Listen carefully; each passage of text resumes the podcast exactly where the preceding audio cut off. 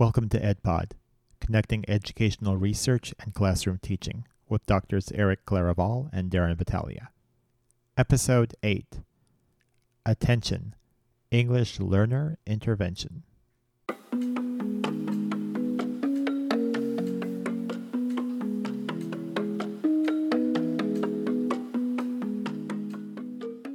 Hello, Eric. How are you tonight? Good, Darren. It's been a long time. It's been And a I'm, while. I'm glad that we're gonna. This topic is very close to my heart because I was once an English language learner. So, so I'm glad that we picked this topic and the landscape of, of American class has changed since 20, 30 years ago. And more and more students of, of different backgrounds, different ethnicity, and, you know, diverse kids coming into our classroom with with different needs and this particular group that we're going to talk about tonight is is very important because teachers are not fully prepared to address the needs of English language learners. So so you know right now I'm having a hard time using the word English language learners because to me when you say English language learner it's you're elevating one language and then you're denigrating or not denigrating but you're putting the other language as inferior to english. So that's that's kind of like my my source of discomfort right now. I would rather call these students bilingual learners. That means you know we're equ- equating both language on one one realm rather than one is better than the other. But i guess for tonight's discussion you know, I'm fine using English language learner, but I just wanted to put out there right in front of you that that I'm, you know, I, I, I wish that we can we can change that language rather than using ELL. Let's just use bilingual learners. I think there's, you know, the, the terms change so much over the years. There's always so much discussion about what's the the right term, what's the proper term, what what term uh, both does justice to the knowledge and the skills that the the learner brings to the classroom and what they are still engaging in and learning in. I know that Mm-hmm. you know when I grew up and was in school, we used to say English as a second language. It's still a term that's used in many parts of this country. Uh, It doesn't. A lot of people feel that it doesn't represent many students who might be learning English as their third or fourth language. Absolutely. And and to me when you say English language learners, it doesn't really capture the entire spectrum of students learning English because monolinguals are English language learners as well, especially when they learn the academic language in the classroom. Yeah, and as I think we can we'll mention probably later on is there's this problem. There's this uh, sort of a tension when it comes to students who are what we call long-term English learners as well, Mhm. as to whether we should describe them as English learners or not. But that might be getting ahead of ourselves. All right, let's let's let's talk about the two articles that that we picked tonight. And the first article is called English Language Learners and Reading Instruction A Review of the Literature. It's by Elizabeth Snyder, Sarah Witmer, and Heather Schmitt, and it appeared in a journal called Preventing School Failure Alternative Education for Children and Youth. It's from 2017. So the second article that we're going to talk about is actually a white paper written by Michael Kieffer from New York University and Carolyn Parker from Educational Development Center. The title of their paper is The Graduation Outcomes of Students Who Entered New York City Public Schools in Grade 5 or 6 as English Learner Students. Okay, so let's let's talk about the first article written by Snyder, Witmer, and Schmitt. The main purpose of this uh, literature review is to look into the different reading interventions for English language learners using reading components such as phonemic awareness, phonics, vocabulary, and reading comprehension. And the main question that they posed was that what are the characteristics of interventions that result in large effects for the five basic reading components of English language learners? So, again, this is a review of literature, and we were talking about this earlier. It's a there's a big difference between meta-analysis and um, literature review. The meta-analysis is a quantitative way of analyzing existing literature. And in this current article that we're using, it's it was just plain descriptive. Although the mention about effect size, and as you pointed out earlier, they didn't even talk more about the effect size, and probably because their purpose is really to provide us a description of of what these interventions that they reviewed. Yeah, I thought that was really interesting. They said, you know, they were looking for interventions that had large uh, uh, large effect sizes on the different basic building mm-hmm. blocks of reading, and then you know, as you you, you I, I know you can talk in a couple minutes about what those were but then they weren't specifically named in the review themselves what those effect sizes are. I, I just kept like kept waiting for this specific reading intervention had the largest effect size in phonemic awareness. I, I think I that's one of the limitations of, of this article. And, I, I, you know, just like you, I was having a hard time reading it because I was looking for, you know, tell me more, tell me more, give me, give me some juices about what you've seen or what you've uh, gathered based on your literature review. So they just gave us the characteristics of, of each of each component. So they, you know, as as any literature review or synthesis study, they scoured, you know, a lot of literature and then and then they use different criteria for selecting their their articles. And they it all boils down to 10 research and a lot of the these are are are experimental. There's only one article here that used a multiple single case design which is widely used in special education research so t- to me, there's really nothing new about this study. But one thing that, that, that they amplified in this article is that there is a dearth of study that focuses on adolescent literacy. And they only talk about one right. article that uses sixth grade kids. But then again, you know, when we think about the profile and the specific language needs of students in seventh, eighth, and high school uh, students, it, it, that ch- that changes the entire landscape of of what intervention is about when we talk about English language learners. And as you mentioned earlier, when you think about intervention, you think about you know reading comprehension, right? I think about all those programs that because when we talk about, um, in, in, my experience, when we start talking about reading intervention, we start talking about programs that begin mm-hmm. to happen generally at upper elementary mm-hmm. and middle school. Those are our prime years for reading intervention because we get past that fourth grade level and we say, oh my gosh, these kids are really struggling with their content. I guess we need to think about what some of those reasons are and find out that they need help in reading. So there's been a push, you know, in the past 10 years to provide certain kids with reading intervention programs an extra hour of reading. And I know there have been studies to see the effectiveness of some of these. I, my only, I only imagine that they didn't meet the inclusion criteria for this particular article. Yeah, you know, when we think about the epistemology of intervention, it always started in early reading intervention. You know, in the early '90s, or even in the late 80s, there was this huge uh, endeavor in, educa- in the field of education to study phonemic awareness and phonological processing and, and how students learn the foundational tools for reading.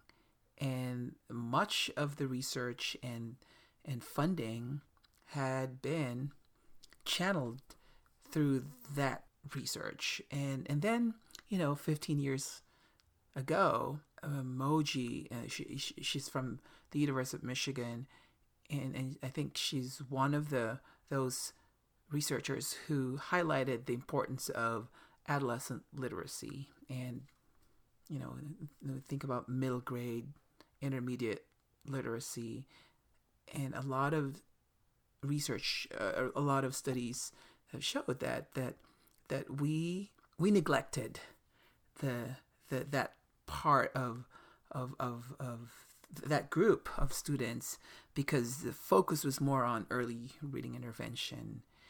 And and now now that you know that we recognize the need and and so this article highlighted the fact that there is a need for us teachers and researchers to focus on middle school and and, and high school because a lot of students in high school especially students who are part of this subgroup that, learning english language learners they're still having difficulty comprehending complex texts.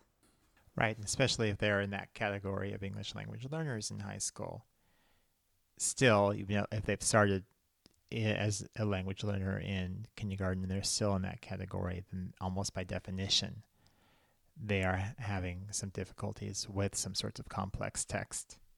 We we we put them there. We've left them there by some sort of. That's right, and and they they highlighted it here in this article. You know, I'm gonna quote that that first sentence in that section where it says there is a lack of substantial research that has identified large effect size for interventions with middle school and high school students. One of my biggest concern is that that intervention length. And to them apparently seem there there was no direct association with overall effect size for reading outcomes.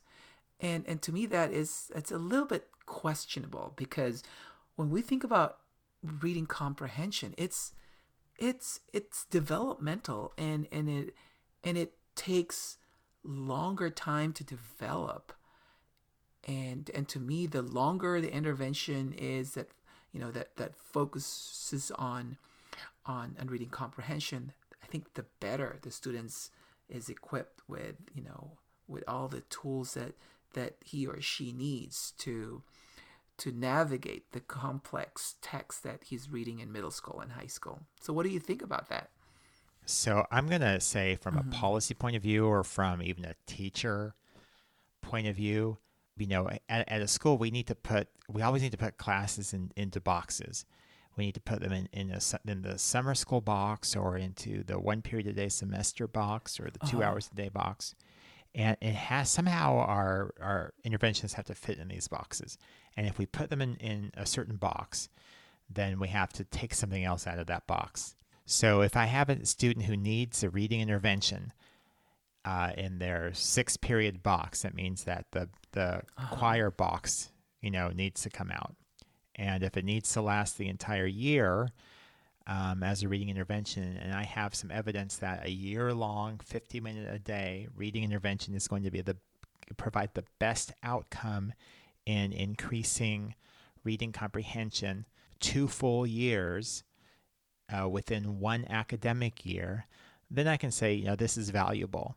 But if I don't have that evidence, if there's no evidence in the literature to prove that, or if the evidence says all I need is a uh, you know 10 week intervention, and that's going to give as much uh, push or achievement as a 40 week intervention, then I'd rather do that because I'd rather provide that student with all the other opportunities that every other student will have. Right, and and I think that's that's one of the gaps that we have in research is that we need to have more longitudinal study so that we can fully assess the the the efficacy of of an intervention. But uh, you know you got a point there um, especially if if we're talking about this intervention outside the general education classes. So the goal is for these students to go back to to where their peers are learning English, right? And so so what, you don't yeah. really need an entire year for them to catch up. What hap- what I see happen sometimes is that some students are in this continual intervention, you know, mm-hmm. for 2 years. It's, you know, what, what are you doing, you know, for that one period a day while I have intervention?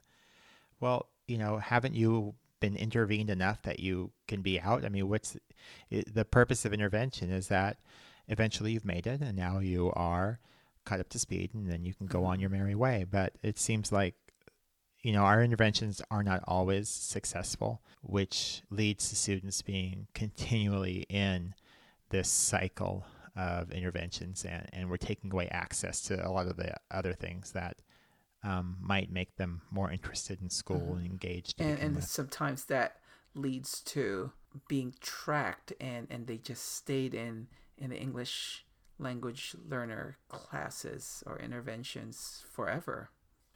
Yeah, right.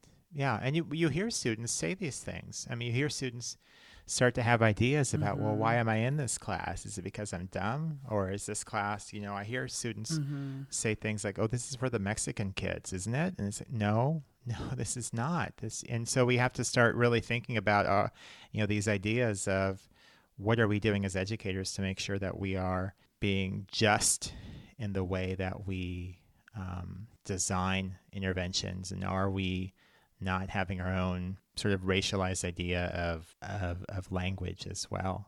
It, it's very hard because we are, you know, on, on, one hand we have all these.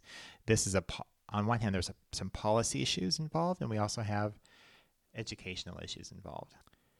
So with that, why don't we move on to the second article, which is the white paper on graduation rates and it's on a cohort of students who entered New York City schools in fifth or sixth grade in 2000, the 2003-4 school year, and they follow them through 2012 and 2013. So they followed them through what should have been their graduation from high school to understand um, their graduation graduation rates, whether they graduated as English learners if they were still English learners, they would have been long term English learners. If they had already been reclassified, meaning that they had passed the state uh, proficiency requirements, then they would have been short term English learners. And they had, I believe there were three research questions that they were looking at. Um, the questions were to find out the percentage of students who uh, entered grades five and six and graduated on time uh, from New York City schools. They also wanted to know the, uh, how many students graduated within five or six years, meaning a year or two late. And then uh, the number of students who graduated, uh, you know, basically total. And they looked at those three different options for diplomas the local, New York City local diploma, the Regents, and then the advanced Regents diploma.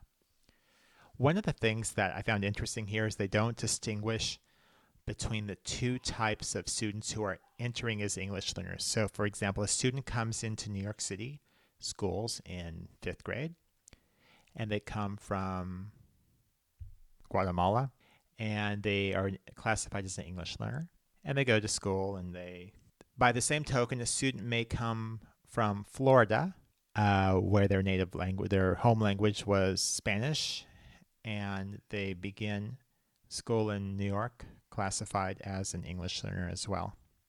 So what they found is that, you know, as is not surprising, the students who were long-term English learners, meaning the students who at the time of graduation were still English language learners, graduated at a much lower rate. Yeah. I believe it was 64% uh, versus yeah. uh, 70, or 70 no, 70, is it 77?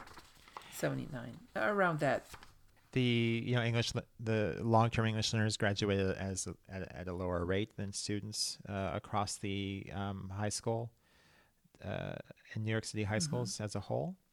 Short term English learners, I believe, graduated at a slightly higher rate than students in New York City. Although when you average in all um, ever English learner students, then the averages tend to be lower than all New York City public school students. No, I was just going to say. The, I mean, the interesting takeaway here is, and that was really the point of this article, is you know normally when we look at English learner graduation rates, we're only looking at those graduation rates of students who are English learners when they graduate in 12th grade uh-huh. or when they enter ninth grade, that ninth grade cohort. So what this says is this just kind of backs up a few years and say, let's take a look at English learners in fifth grade and sixth grade and see where they are a few years later. So it, it mm-hmm. increases that cohort of English language learners to, see, to try to see mm-hmm. is there a difference if we include more students in that cohort of uh, graduating but, seniors? You know, 65 to me is is is a big number. Although, you know, at least it's more than half of How the English so? language learners. Um, although you know, at least, you know, if you wanted to, if this is a baseline data, I think um, 65 is a good number to start with, and then we can move on. You know, and for the next cohort, the target should be at least 75 or 80.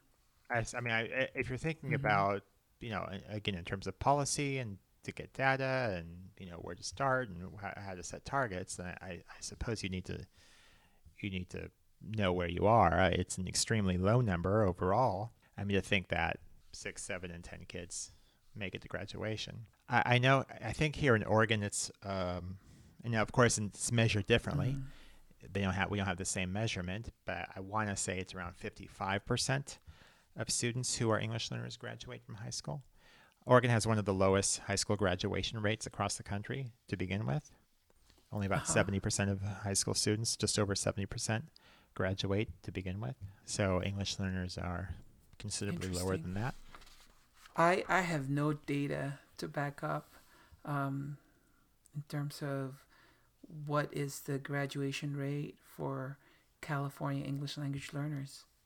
Well, I I think I don't know off the top of my head, but I think you know it wouldn't.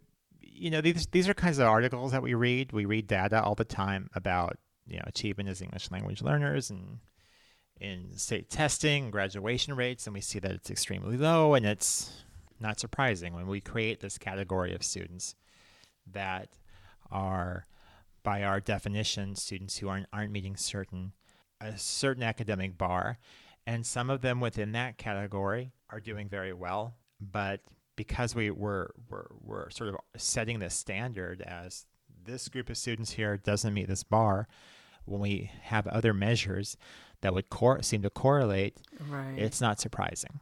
So, I mean, there is a correlation between the English language English language development scores and mm-hmm. math SBAC scores.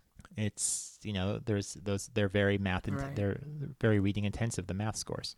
Yeah, you know I was thinking, what is the takeaway from this of these articles in terms of the implication of it to um, to the practice? If if I am a, an ELD teacher, what benefit can I get from from these two articles that we just discussed? One thing for sure, you know, go back to to the first article is that um, that we still need more research for middle school and high school to fully understand their needs and what are some of the challenges i think when we, we, we figure out the overall needs and challenges of these students although we we're slowly getting into it uh, but i think we still need more to establish that consensus. And I think one area that that needs to fully develop and teased out and you know to to fully under, understand the nature of of learning and teaching in middle school and high school is you know within the realm of disciplinary literacy be it in math in social studies in science or in literature I think that you know the issue of graduation rates is to me something very complicated. But uh, trying to understand a group of students who aren't graduating, any, any information we can sort of get to, to to understand this group a little bit better is helpful for classroom teachers um, to to know that the students who we have in our class, if we just see in our student information system that they're an English learner, doesn't always tell us the complete story as a classroom teacher, if we can begin to really mm-hmm. understand those stories more about our students, we can better serve them in the classroom and also advocate and also, for them outside the classroom. As a classroom teacher, we also need to understand that you know that these long-term English learners why are why are still why are why are they still um, in, in in that category? Is it because of of not enough intervention, or is it because there is intrinsic issues that that have not been addressed? And Kieffer and Parker's article mentioned that towards the end of their article when they talk about um, the high likelihood of of students who were identified as having disability being part of that long-term English language learners. And then there's also a high number of students with disabilities who who receive the local diplomas in New York City, which is, you know, the lower the lowest tier of of that diploma category. So in the next one of the next articles we're going to read for an upcoming episode delves more into that long-term English learner or LTEL category. And it goes into some depth about how the category is more about educational policy than about some academic reality. It speaks to how these are students who have yet to meet a government requirement or this sort of bureaucratic requirement. Um, and it doesn't uh, necessarily represent um, everything that they know or can do in a classroom. Well, that's a good article because because policy affects the academic landscape and that academic landscape affects the way we teach and affects the way students learn in the classroom. So I'm looking forward to that next episode. So am I. Until then. You can find out more about the show and us at edpod.tv. There you can send us a message read show notes and give us suggestions. If you like what you hear, rate us on iTunes. We are on Twitter at RealEdPod. Join our Zotero group for complete citations of all articles mentioned on the show. Our theme music is Time by Drake Stafford. Thank you so much for listening. We will see you next time.